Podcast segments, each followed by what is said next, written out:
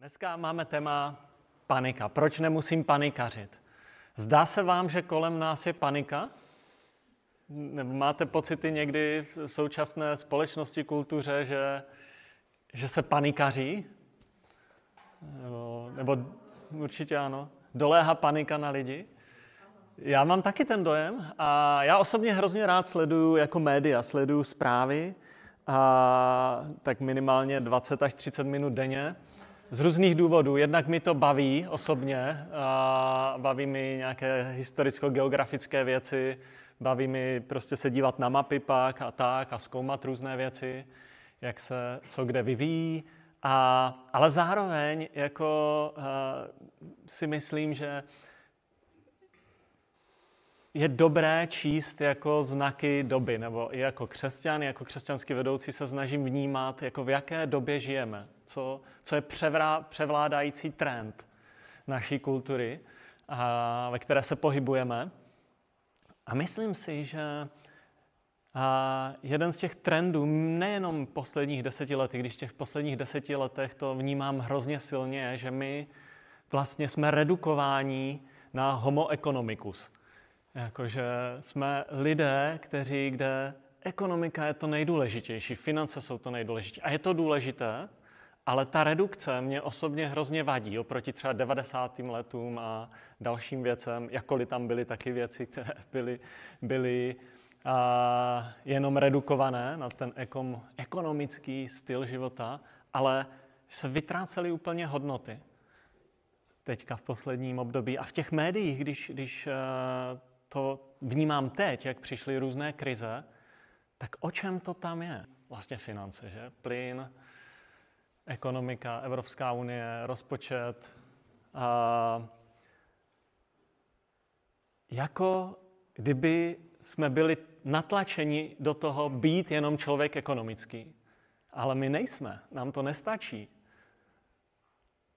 A, a myslím si, že ta současná panika vlastně kterou můžeme vidět a, a neustále s někým rozhovor, jak, jak mu nestačí peníze na to a na to, je vlastně důsledkem toho, že jsme jako byli určitým způsobem natlačeni v tom posledním desetiletí do tohoto módu. Ekonomika rozhoduje. Není ekonomický růst, není blahobyt. Ale my nejsme jenom homo economicus a nemůžeme se nechat do toho natlačit. A tím pádem, a pokud se do toho nebude, nenecháme natlačit, nebudeme panikařit. A dneska chci mluvit v následujících 25 minutách o především o boží zachraňující lásce. A to je ten důvod, proč nemusím panikařit. Kdybych to měl zhrnout do jedné věty, proč nemusím panikařit? Protože je tady Bůh, který zachraňuje. Je tady jeho láska, jeho dobročinnost. Podíváme se na začátku na tu první rovinu. Budeme číst ty klíčové pasáže o boží lásce v prvním listu Janově ve čtvrté kapitole. A zhrneme si nějaké myšlenky i současných teologů, jak definují boží lásku. A v druhé části se podíváme na to, jak přichází záchrana. Ať už v Bibli nebo v osobním životě některých příbězích, jak přichází zásah a záchrana do životu lidí. I těch, kteří třeba panikaří. Takže první rovina. Pojďme pozorovat chvilku to, co je řečeno o boží zachraňující lásce pro člověka. První Jan nám o tom říká nádherným způsobem. Jan, člověk, poslední z žijících apoštolů, současníků Ježíše, je moc zajímavý člověk. Když byl mladý, tak se mu říkalo syn hromu, syn bouře. Jan ztratil svého bratra, který byl popravený králem Herodem. Už se to samo o sobě by mohlo mít na jeho život uh, hrozný dopad. Veřejná exekuce jeho bratra, jeho nejbližšího, dá se říct, přítele, se kterým rybařili, lovili ryby. A přesto se mu dostalo to pojmenování v historii apoštol lásky. Člověk, který zakusil boží lásku a byl jí schopný dávat. A ke konci života napsal tyto slova. 1. Janův 4, 9 až 11. tom se ukázala boží láska k nám, že Bůh poslal na svět svého jediného syna, abychom skrze něho měli život. V tom je láska. Ne, že my jsme si zamilovali Boha, ale že on si zamiloval nás a poslal svého syna jako oběť smíření za naše hříchy. Milovaní, jestliže Bůh nás tak miloval, i my se máme navzájem milovat. Bůh poslal svého syna, abychom měli život. Je tady aktivní rozhodnutí, aktivní čin ze strany Boha, které může mít a má mít dopad na člověka. A ten důsledek toho dopadu je život. A Jan to vyjadřuje na jiném místě. Přišel, aby jsme měli život a ten život, aby byl v plnosti, nebo v hojnosti se překládá. Plnost života. Boží láska chce, aby jsme měli plný život. Jan o tom mluví, i když byl sám pronásledovaný, i když v tom pronásledování ztratil blízké přátele. A pokračuje ve 14. až 16. verši toho svého listu. A ten list byl napsaný, že jako ucelený celek, až později jsme jako lidé, aby jsme se mohli v tom zorientovat, dali tomu kapitoly a čísla verše. A on pokračuje a plynule píše dál. 14 až 16. A my jsme viděli a dosvědčujeme, a já to budu teď číst ze student, studijního překladu toho nejnovějšího českého, že otec poslal syna, zachránce světa, kdo by vyznal, že Ježíš je syn Boží, v tom zůstává Bůh a on v Bohu. A my jsme uvěřili a poznali lásku, kterou Bůh má k nám. Bůh je láska a kdo zůstává v lásce, zůstává v Bohu a Bůh v něm. Zasahuje a jedná. A on říká, a my jsme tu zosobněnou lásku v tom zachránci, my jsme ji poznali. Já jsem ji poznal. A říká to na začátku listu, říká to skrze ten list, říká to skrze své evangeliu, říká to skrze knihu Zjevení, kterou také napsal. Prostě ty listy, které psal, jsou plné toho. Já jsem ho viděl, já jsem se ho dotýkal, já jsem s ním mluvil a já vím, kdo to byl. A proto mám sílu v tomhle světě milovat a proto mám sílu překonávat, a to za chvíli budeme číst, sílu překonávat to, co se děje kolem mě. On říká, my jsme tu zosobněnou lásku poznali a jdeme dál. Můžeme navázat 17. až 19. verš. V tom dosáhla láska při nás cíle, že máme plnou, naprostou důvěru pro den soudu. Neboť jaký je on, takový jsme i my v tomto světě. V lásce není strach, ale dokonalá láska strach zahání. Vždyť strach působí muka a kdo se bojí, nedošel dokonalosti v lásce. Další cíl té lásky, které tady vidíme, který tady vidíme, je být zbaven strachu. Láska nezná strach. Strachu ze soudu i strachu pro tento život. V lásce není strach, protože někdo nás miluje, Bůh nás miluje, On nás miloval. Když se stotožníme s tou láskou, když ji přijmeme, tak důsledkem toho je, říká Jan, že budeme zbaveni strachu. Tady zmiňuje konkrétně strach ze soudu, strach ze smrti. A to je jedna rovina toho, z čeho můžeme mít jako lidé strach. A jestliže Bůh nás miluje, jestliže odpouští, jestliže když budu stát před ním a přijmu jeho odpuštění skrze Krista, Nemusím mít strach z toho, až se s ním setkám. Nemusím mít strach, že když bude všechno odhaleno z mého života, že neobstojím. To je jedna rovina strachu. Strach z té reality, která nás čeká jednoho dne každého. A druhá rovina je to, co máme dnes před sebou, že? Zítra a tento týden a následující měsíc. Čili uchopení boží lásky je vítězství nad strachem, je tam život, je tam určitá plnost a z toho plynoucí mnohem hlubší bezpečí a jistota i v dobách vnější nejistoty. Bylo pro nás fascinující, teď jsme s klukama měli setkání a, a dívali jsme se na rozhovor s ukrajinskými vojandami, které byly vyměněny v té velké výměně zajaců.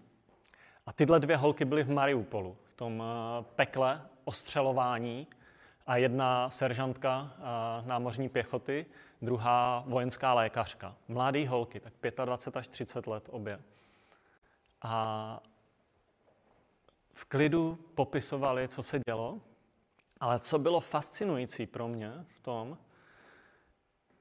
a přemáhající, a bylo to z těch eh, jako úvozovkách zpráv, které panikaří někdy, úplně jiný level, úplně jiná, jiná míra něčeho nového, co, co, co jen tak nevidíme. A prostě tomu Davidu Miřejovskému, který je zpravodaj České televize, se podařilo udělat s nima krátký rozhovor. Nevím, jestli jste to někdo neviděli, 11. října pořad Horizont, puste si to ze záznamu, 21.30.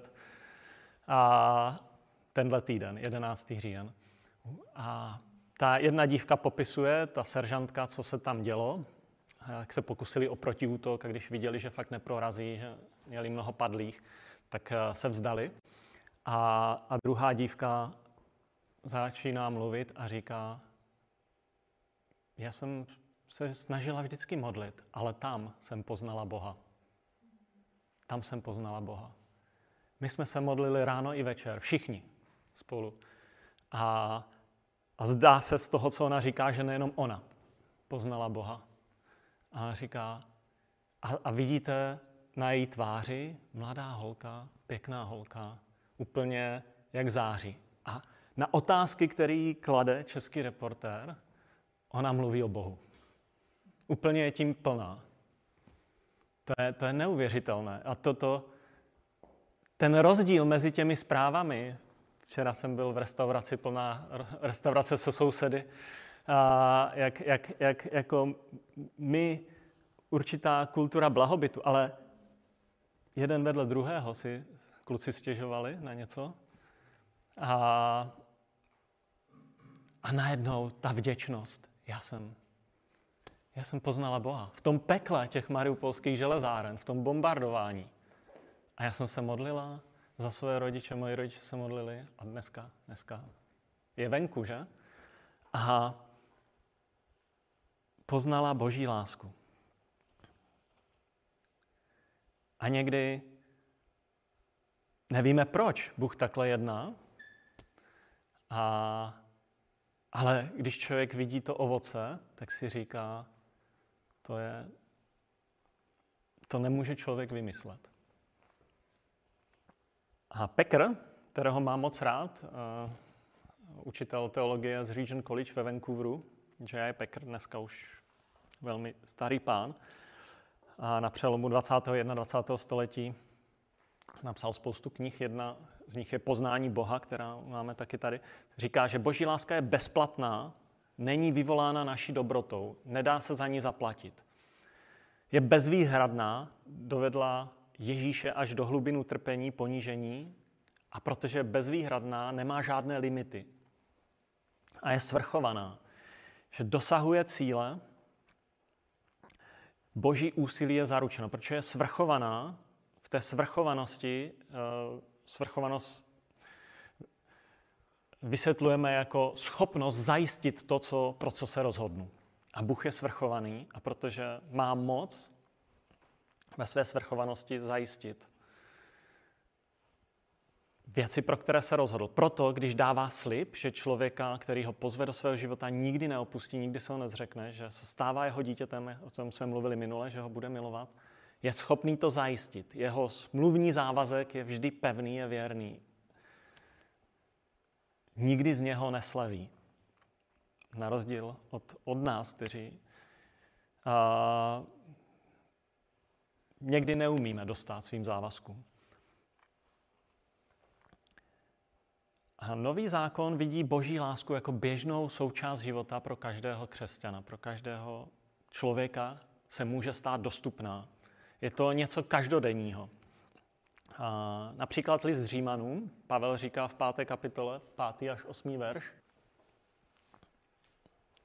On tam říká o tom, že boží láska je vylita do našeho srdce. Římanům 5, 5 až 8. Můžeš nechat, Járo, tady to. A naděje neklame, neboť boží láska je vylita do našich srdcí skrze Ducha Svatého, který nám byl tán. Boží duch přichází, když člověk uvěří v Krista, v Kristovo odpuštění. A on říká, je vylita do našeho srdce. A to slovo, které tady použito, je použito něco jako záplava, doslova záplava. Já jezdím na kole přes eh, Klecany do Rostok, je tam přívoz, a tam eh, je eh, výška, jak vypadaly povodně. Jo, a stojíte tři metry nad tou hladinou, zhruba, já možná oči, nad hladinou Vltavy, a teď se díváte na tu ceduli a 2002, 13 metrů. Jo. Je úplně nad váma, 10 metrů nad váma to je. A záplava, doslova je to něco. A tady, tady je použitý stejný výraz, je to, že to má zaplavit člověka. Boží láska je vylita a doslova zaplavuje to nitro člověka, což bylo dobře vidět na té ukrajinské vojenské lékařce. Doslova přemožena, zaplavena. Něco takové nezvládnutelné množství. A co se tím myslí? Že boží láska není o nárazových chvilkových pocitech, že? Že i když někdy můžou přijít. Je to něco trvalého, něco, co člověku přebývá, co, co tam prostě je, co, co, co je přítomné, co je jeho zdrojem. A co je tady a co je dostupné. To vylití, ta záplava se pevně ukotvila a je součástí. A někdy to člověk může prožít silněji, někdy méně, ale je to taková klidná součást života, která dává bezpečí a jistotu. Podívejme se na pár citátů. Eh, pustíme si takovou malou prezentaci, jenom, jenom pár citátů. Právě některé jsou od J.I. Pekra, jiné od některých dalších teologů, jak definují lásku a boží lásku. A J.I. Perker říká, boží láska není žádná nárazová ani proměnlivá věc jako lidská láska. Ani to není pouhá bezmocná touha po věcech, které možná nikdy nepřijdou. Je to odhodlání celé boží bytosti k postoji plné schovývavosti a dobročinnosti. Je to odhodlání celé boží bytosti ke schovývavosti, schovývavost, odpuštění a dobročinnost. Odhodlání rozhodnutí jednat s člověkem tak, aby to bylo dobré pro něj. Další, boží láska. Můžeme další slide pustit. To byla ta jednoduchá odpověď na tu otázku, proč nemusím panikařit. Boží, a to přečtu. Boží láska je vyjádřením jeho dobroty k jednotlivým hříšníkům, kdy Bůh usiluje o jejich prospěch, dal jim svého syna, aby byl jejich zachráncem, spasitelem. A nyní je vede k tomu, aby ho poznali a těšili se z něho ve smluvním stavu. Vztahu, pardon, ve smluvním vztahu. Čili co, jsme, co čteme při této definici myšlence o boží lásce? Bůh je zachránce a vede nás k tomu, abychom ho hlouběji poznali a těšili se z něho ve smluvním vztahu. Je tam potěšení těšili se z něho. A součástí smluvního vztahu Boha k nám je jeho smluvní charakter, že se zavázal milovat, zavázal jednat v důsledku svých zaslíbeních, což jsou třeba ty odpouštím dokonale, mažu všechno. Pokud přijmete moje odpuštění, mažu všechno a nikdy tě neopustím, nikdy tě nezřeknu. Čili já jsem záštitou tvojí budoucnosti. Boží láska je spontánní, ničím nevyvolaná, nezapříněčená. Je to rozhodnutí Boží vůle. Nemůžeme to zapříčinit, vyvolat. Bůh tě miluje, protože se rozhodl tak. Protože se rozhodl milovat. A boží láska má dvě roviny a je jako i lidská láska. Jedna je obětující, dávající a druhá je vychovávající. A my vidíme obě ty dvě roviny na osobnosti Ježíše Krista a vidíme to i v, v praxi na lidech, že? Obětující, dávající. Ježíš se obětoval, vydal sám sebe, abychom viděli, kam Bůh je ochoten pro nás jít. Měřítkem boží lásky je to, že vydal to nejdražší, co měl. Svého milovaného syna, svoji osobnost, je, se kterou byl naprosto stotožněný, jednotný. Dal to nejdražší. My někdy vybírali jsme plyn, nové zálohy, jako chceme to nejlevnější. A na dva roky, kolik? Na tři roky. A nemám to risknout, nemám to dát na rok, co když se to zdraží. Chci to nejlevnější, že? Je to přirozené. A když můžeme smlouvat, smlouváme o ceně. Bůh nesmlouval. Jako ne, nemá tu mentalitu tržiště. On dal to nejvíc, co mohl. Nesmlouval, jestli nemůžu dát míň, jestli ještě míň a nepůjde to ještě nějak jinak. Dokonce nám radil ten, a to radši nebudu říkat, to bych jako, jako pokoutné cestičky. A jako Bůh nechce jednat s námi nedůstojně. Jak, jak by to bylo nedůstojné, kdyby jako smlouval nebo nějak zkusil něco ještě menšího.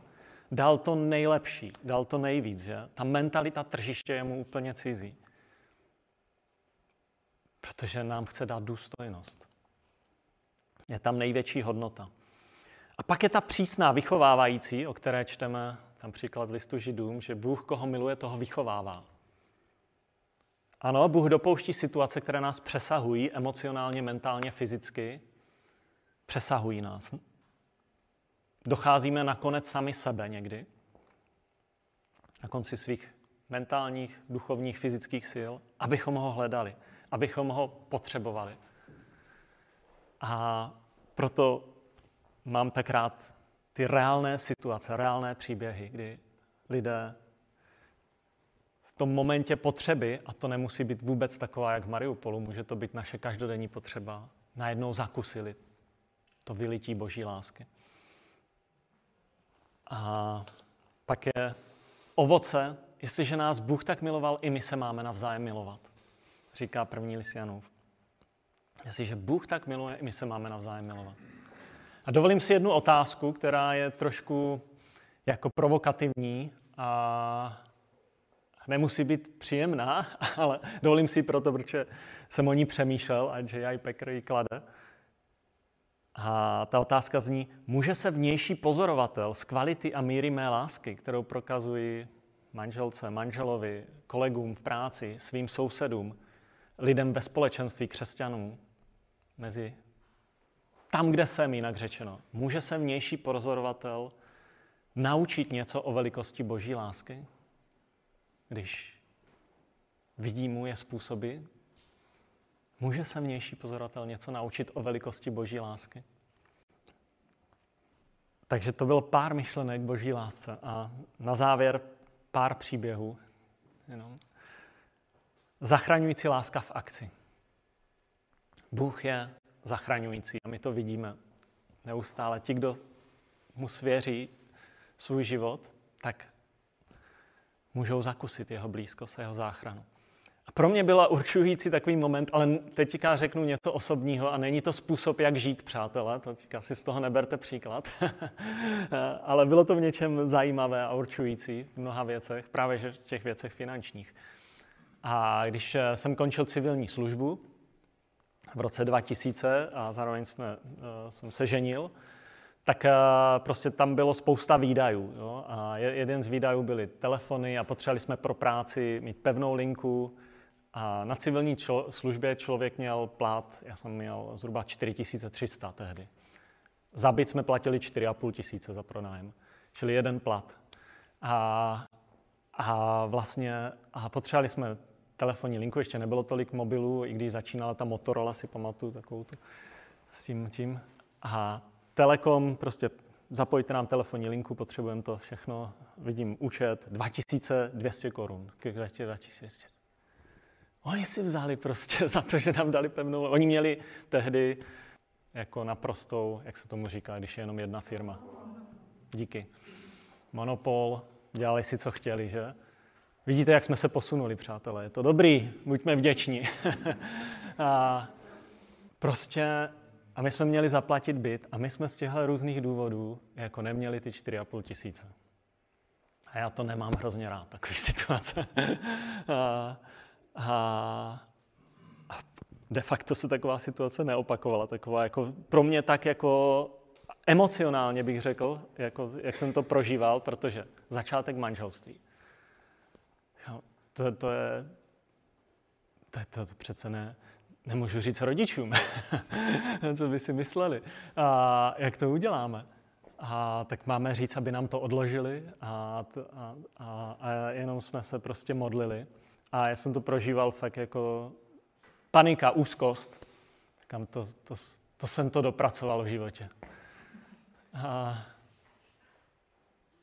den před tím zaplacením přišel kamarád, kterýho eh, jsem poznal při jednom průzkumu eh, na, na kolejích a pak se stal křesťanem později.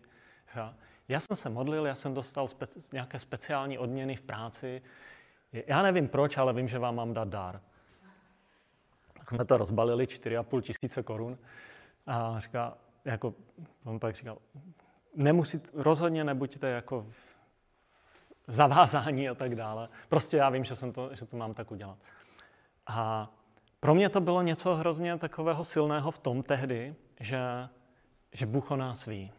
Protože nikdo o tom nevěděl zatím. Ale Bůh jo. Bůh o nás ví, o každém z nás v těch situacích.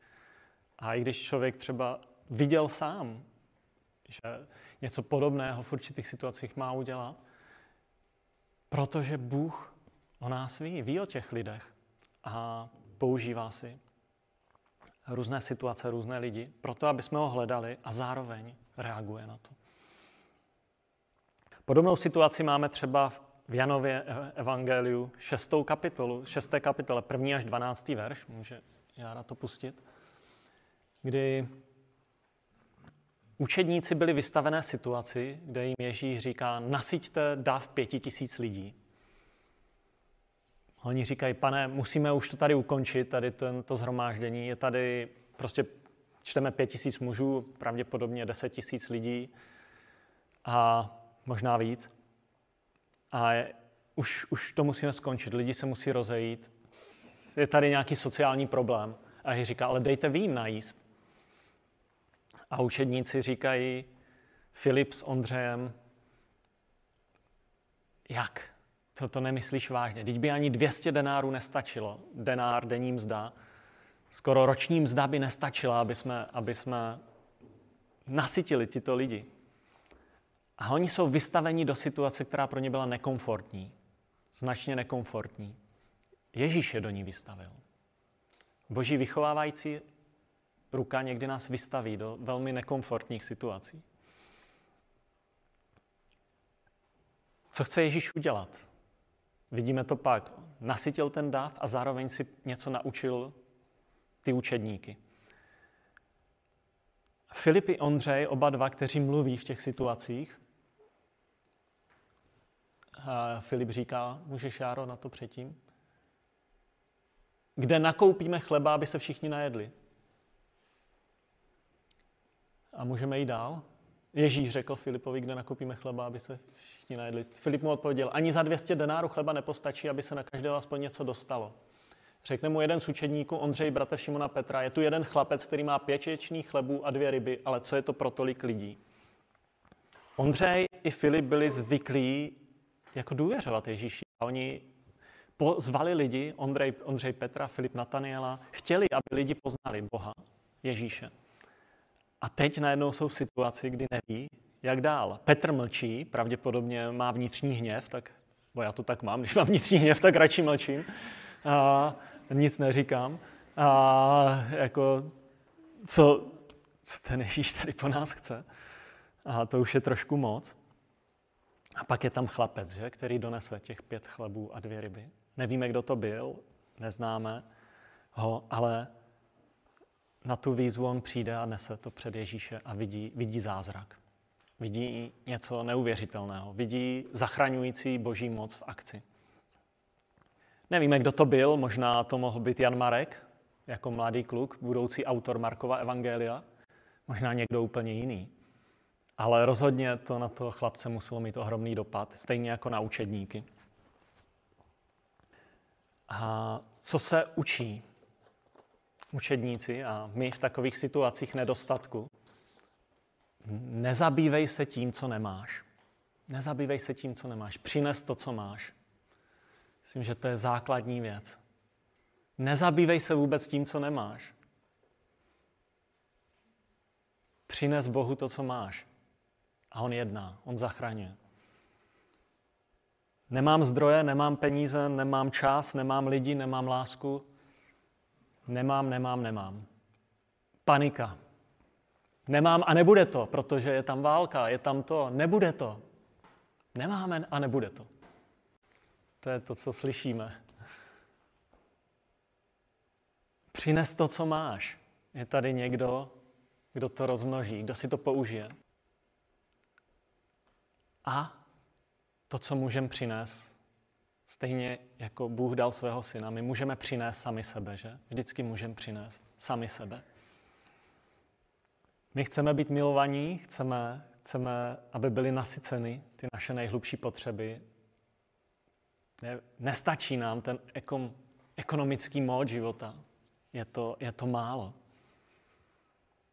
My, aspoň věřím, že to máte stejně, chceme po blízkosti s někým, s někým, kdo, s kým můžeme sdílet hodnoty, s kým můžeme sdílet život, kdo nás miluje. Hledáme to ve spojení s druhými lidmi, ale Bůh říká, najdi to u mě. A důsledek bude, že to budeš schopný dávat druhým lidem. A možná teď jsme někde v situaci těch učedníků, prostě tlak a strach, nebo možná prostě jak, jak z toho výjít ven. To, to není, jako, není tady reálná možnost výjít z toho ven. A to, co jsme dneska četli a o čem mluvíme, je, pojďme s tím za Ježíšem, za Bohem. On bude vědět. On bude jednat. Neznamená to, že by jsme byli pasivní. Chlapec přišel, učeníci přišli s tím, co měli. Ale můžeme věřit v jeho dostatečnost, naší nedostatečnosti, včetně těch vnitřních věcí. Chce nasytit to prázdné místo. Boží láska je vylita, záplava. Možná poslední provokativní otázka, trošku, kterou jsem si kladl, když jsem viděl uh, tu uh, dívku z Ukrajiny. Neprochází nyní já nebo někdo kolem nás mnohem větším peklem a, a přitom jsem zabezpečený, jenom proto, že že se dívám na to homo economicus, než obránkyně Mariupolu, která z radostí řekla, poznala jsem Boha. Já jsem tam našla Boha. Tak eh, vám přeju, abyste mohli říct to stejné.